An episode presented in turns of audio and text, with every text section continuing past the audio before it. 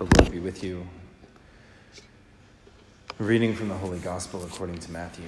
Glory to you, Lord. When Jesus heard that John had been arrested, he withdrew to Galilee.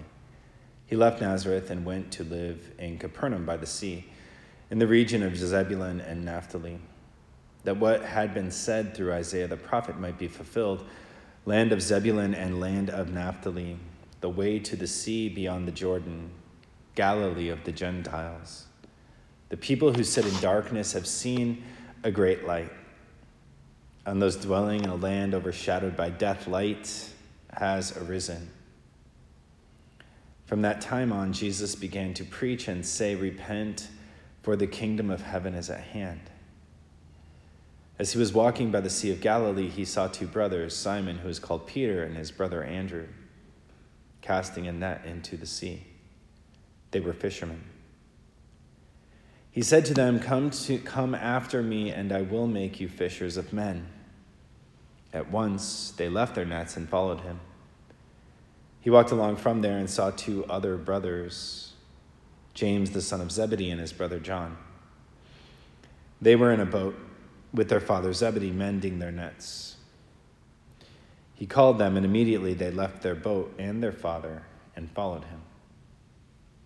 He went around all of Galilee, teaching in their synagogues, proclaiming the gospel of the kingdom, and curing every disease and illness among the people. The gospel of the Lord. Praise to you, Lord Jesus Christ.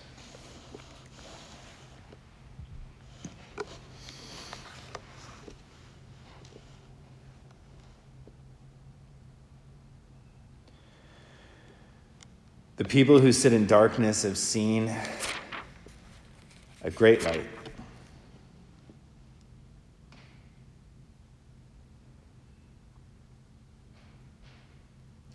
These words come from both the first reading from the prophet Isaiah and from the gospel, where St. Matthew points to the fact that Jesus is that light. He is the light that shines in the darkness and in the midst of the darkness that we find ourselves each day, whether that's family darkness or the kind of division that we live in politically or the division that we live in in the church or the confusion that reigns in our hearts because we don't know who to trust anymore.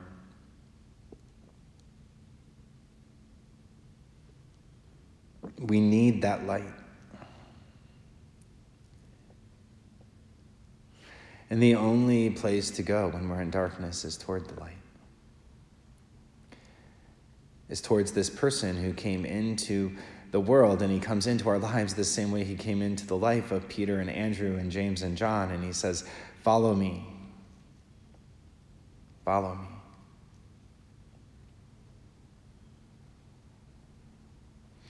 In Matthew's recording of this event, he says they immediately left everything and followed him. They immediately dropped what they were doing and followed him.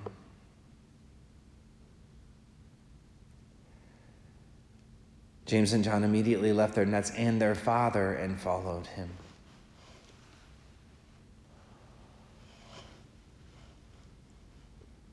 Because there was something about him, his light was more attractive than the darkness.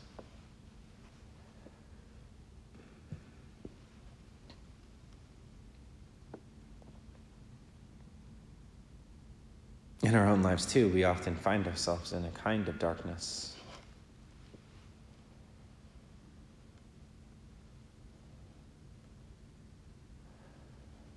We can find ourselves in moments where it seems that God is silent, or we can find ourselves in moments where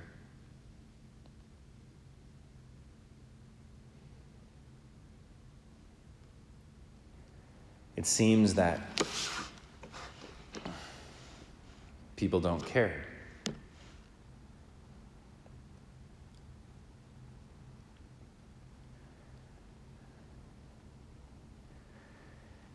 Immediately, they dropped everything to follow him,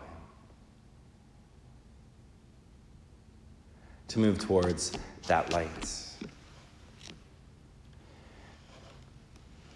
And St. Paul more specifically addresses what's going on with the church in Corinth. And the church in Corinth finds itself in a situation that's much like the situation that we find ourselves in today. There's a lot of division and factions and rivalries among the Christian people. And he reminds them about the fact that Jesus is the light that came into their lives, that it's our Lord who did everything.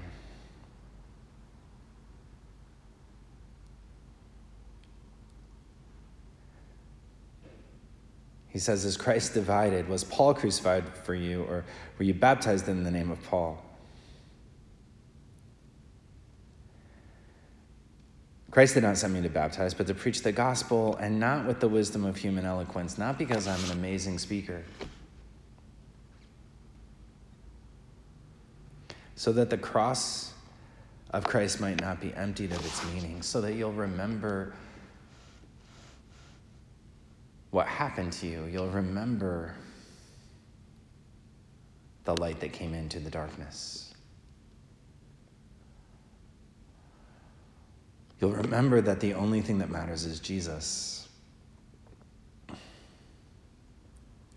When we feel ourselves being pulled into factions or arguments or having conversations about what's the right thing, what's the wrong thing for the church to be doing right now, and who's right and who's wrong, and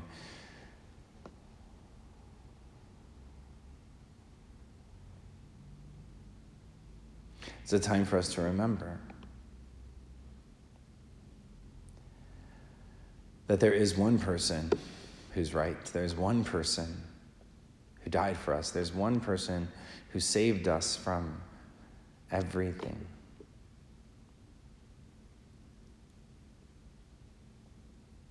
There's one person who gave his life on the cross for us. And the only thing that really matters, the only thing that we can do right now, is to surrender ourselves to His love and His providence on His timeline. To open our hearts to the abundance of grace that flows from His side. as he died for us on the cross, to ask that he transform our lives, to pray for the freedom and the conviction to drop everything and immediately follow him.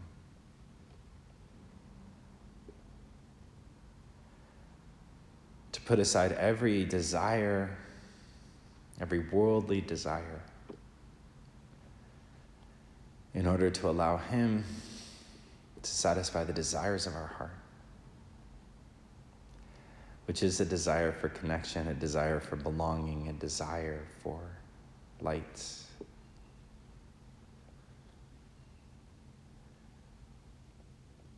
To shine in our own personal darkness.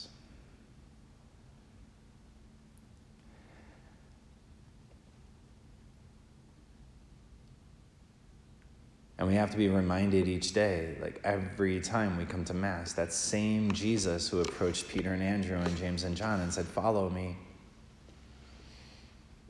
That same person becomes present on the altar. And he touches us as we receive him in Holy Communion. He touches us. And his touch heals, which we see over and over and over and over and over again in the Gospels. His touch heals, his touch brings light.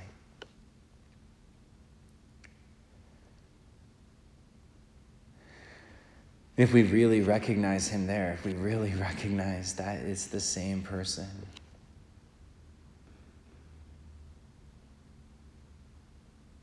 we wouldn't be able to help but to drop everything and follow Him. To make time for Him, to choose Him.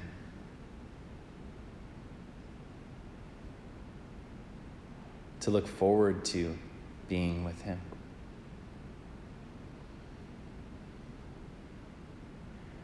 And we also wouldn't be able to help but to tell others about Him.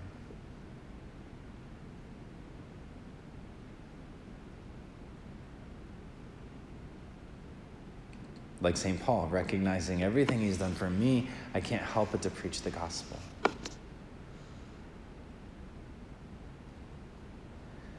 And so today we come before our Lord, bringing the darkness in our own hearts, our own selfishness or division or factionalism or resentment, loneliness.